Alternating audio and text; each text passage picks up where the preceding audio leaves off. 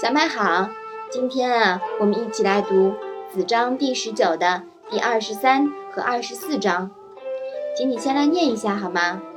叔孙武叔与大夫于朝曰：“子贡贤于仲尼。”子服景伯以告子贡。子贡曰：“辟之宫墙，次之强也极坚，窥见世家之好。夫子之墙数仞。”不得其门而入，不见宗庙之美，百官之富，得其门者或寡矣。夫子之云，不亦宜乎？叔孙武叔毁仲尼。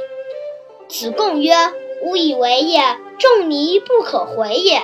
他人之贤者，丘陵也，犹可逾也。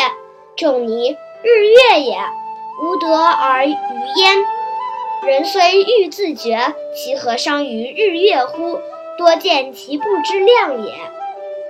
妈妈，叔孙武叔是谁呀？是鲁国的大夫，名周求，是三桓之一。子服景伯又是谁呢？子服景伯呀，也是鲁国的大夫。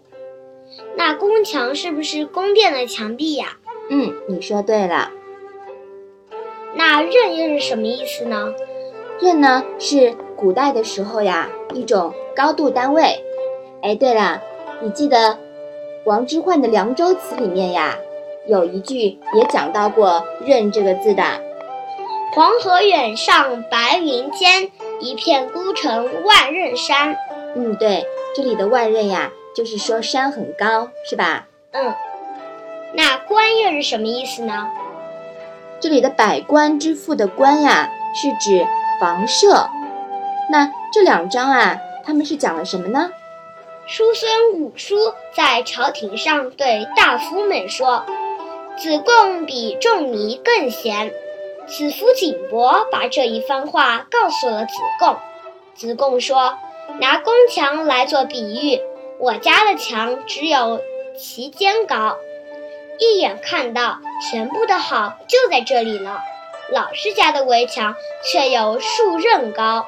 如果找不到门进去，你就看不见里面宗庙的肃穆华美和房屋的富丽大气。能够找到门进去的人并不多。夫子，您这样回应叔孙武叔，不是很合适吗？叔孙武叔。毁谤仲尼，子贡说：“这样做是没有用的，仲尼是毁谤不了的。别人的贤德好比丘陵，还可以超越过去；仲尼的贤德好比太阳和月亮，是无法超越的。虽然有人要自绝于日月，对日月又有什么损害呢？只是表明他自不量力而已。”叔孙武叔是孔门之外身居高位的人，他评议甚至毁谤孔子，无论是出于什么目的，子贡都保持了清醒的头脑。子贡也是悟道之人，声名利禄呀，早已置之度外了。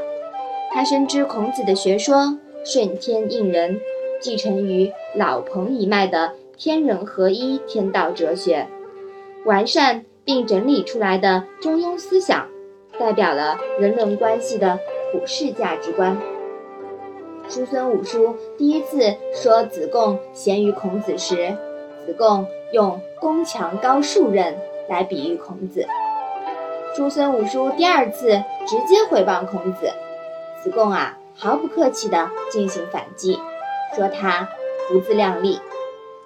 子贡看透人性，别人。越是贬低孔子，子贡呢越是高度评价孔子，用日月之辉来比喻孔子，直接断了别人继续利用他毁谤孔子的企图。子贡曾经是成功的商人，懂得买涨不买跌的人性，这和君子勿居下流的道理本质啊是一样的。如果子贡不用更高的评价来比喻孔子，更多的污水呢，就会不断的泼过来了。好，那请你把这两章啊再来读一读。叔孙武叔与大夫于朝曰：“子贡贤于仲尼。子服景伯以告子贡。子贡曰：“辟之宫墙，次之墙也极坚，窥见世家之好。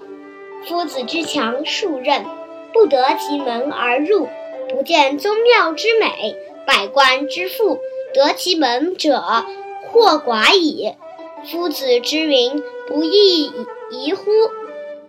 叔孙武叔毁仲尼。